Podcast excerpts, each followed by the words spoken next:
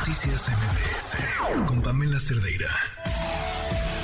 La información alrededor del mundo con Fausto Pretelín. Fausto, ¿cómo estás? Muy buenas noches. Gusto saludarte, Pamela, como todos los lunes. Muy buenas noches. Bien. Oye, a ver, eh, ¿qué, ¿qué peso tienen las críticas de congresistas estadounidenses sobre el tema del Plan B? Sí, bueno, mira, yo creo que Washington estuvo en el Zócalo Washington estuvo presente en el Zócalo. Bueno, no físicamente, pero sí, desde Washington.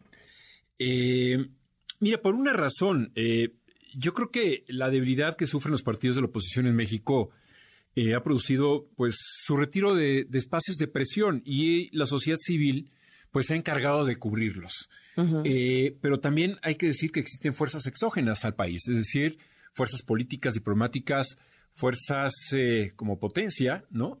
Eh, y una de ellas es Estados Unidos. Es claro que Michael McCall y Bob Menéndez decidieron eh, pues enviar ¿no? la semana pasada eh, un mensaje a Palacio Nacional para revelar pues esta temperatura, yo le llamaría, que guarda la relación bilateral del Capitolio y Palacio Nacional, Estados Unidos, evidentemente, y, México. En especial realizando un diagnóstico, ¿no? Esta propuesta del presidente López Obrador que se encargaría de erosionar, ¿no? La confianza del, del INE, como sabemos. Eh, y, creo que en, dos parrafitos se, se, ve claramente cuál es el mensaje claro que desde el Capitolio. Uno de ellos es eh, cuando menciona que el presidente López Obrador trata de sabotear las instituciones democráticas de México. Y lo dicen nada más, nada más y nada menos que los presidentes del Comité de Relaciones Exteriores de la Cámara de Representantes y del Comité de Relaciones Exteriores del Senado. Eh, dos personajes importantes que tienen una visión eh, eh, de política exterior muy refinada.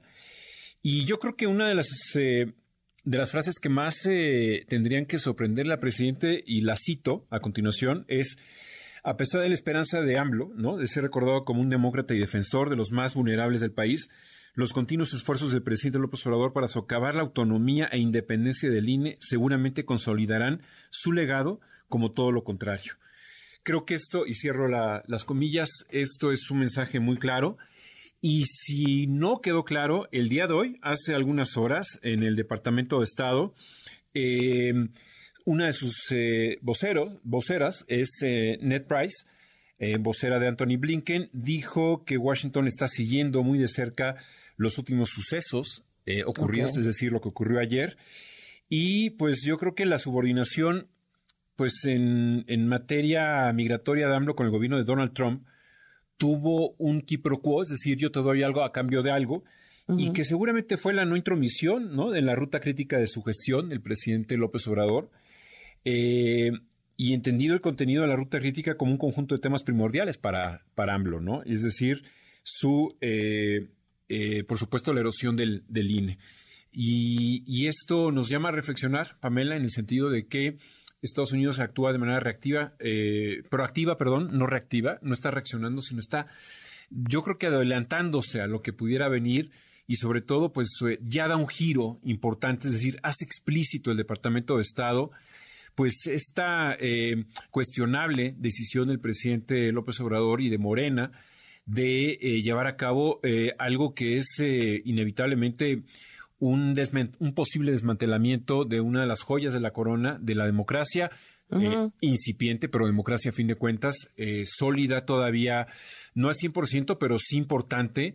Hay separación de poderes, pero es yo creo que clave el reaccionar a tiempo. Y esto, pues lógicamente, seguramente no, no, no va a gustar al presidente López Obrador e inclusive lo va a tomar como una gasolina, ¿no? Es decir, para solidificar su propia base eh, de seguidores, de gente que, que lo sigue mucho, diciendo, bueno, es el imperio de Estados Unidos claro. quien está introduciendo. Son los que se beneficiaban del narcoestado, ya lo vieron, ya lo dijo García Luna, eso no se hace sin complicidad, ya, ya, sabemos qué va a decir, ¿no? Sí, y, y ahora que mencionas a García Luna, pues también el secretario, en el Departamento de Estado existe esta preocupación de por qué se mide de una manera distinta el caso de, García Luna a la del general Cienfuegos. Cienfuegos, claro. Que también tiene mucha tela de dónde cortar, ¿no?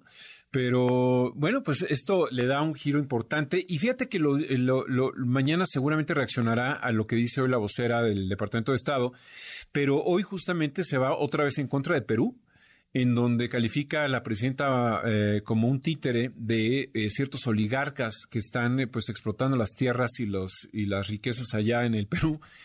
y, y, yo lo relaciono porque me parece que lo ha dicho varias ocasiones y el presidente de México y seguramente lo dirá mañana en el sentido de que no puede haber una injerencia por parte de Estados Unidos en nuestro país, pero él, él evidentemente sí tiene una injerencia directa en lo que sucede en Perú, ¿no? Es injerencista cuando le conviene, ¿no? Porque cuando le preguntan, por ejemplo, sobre el tema de, de Cuba y, y, la libertad y la represión a quienes se manifiestan, entonces dice que él no quiere opinar de otros temas porque no le gusta que se vengan y se metan en los nuestros. Sí, es, es la doctrina, eh, pues, eh, que solamente hablo cuando, cuando me conviene, ¿no? En temas de política exterior. Claro.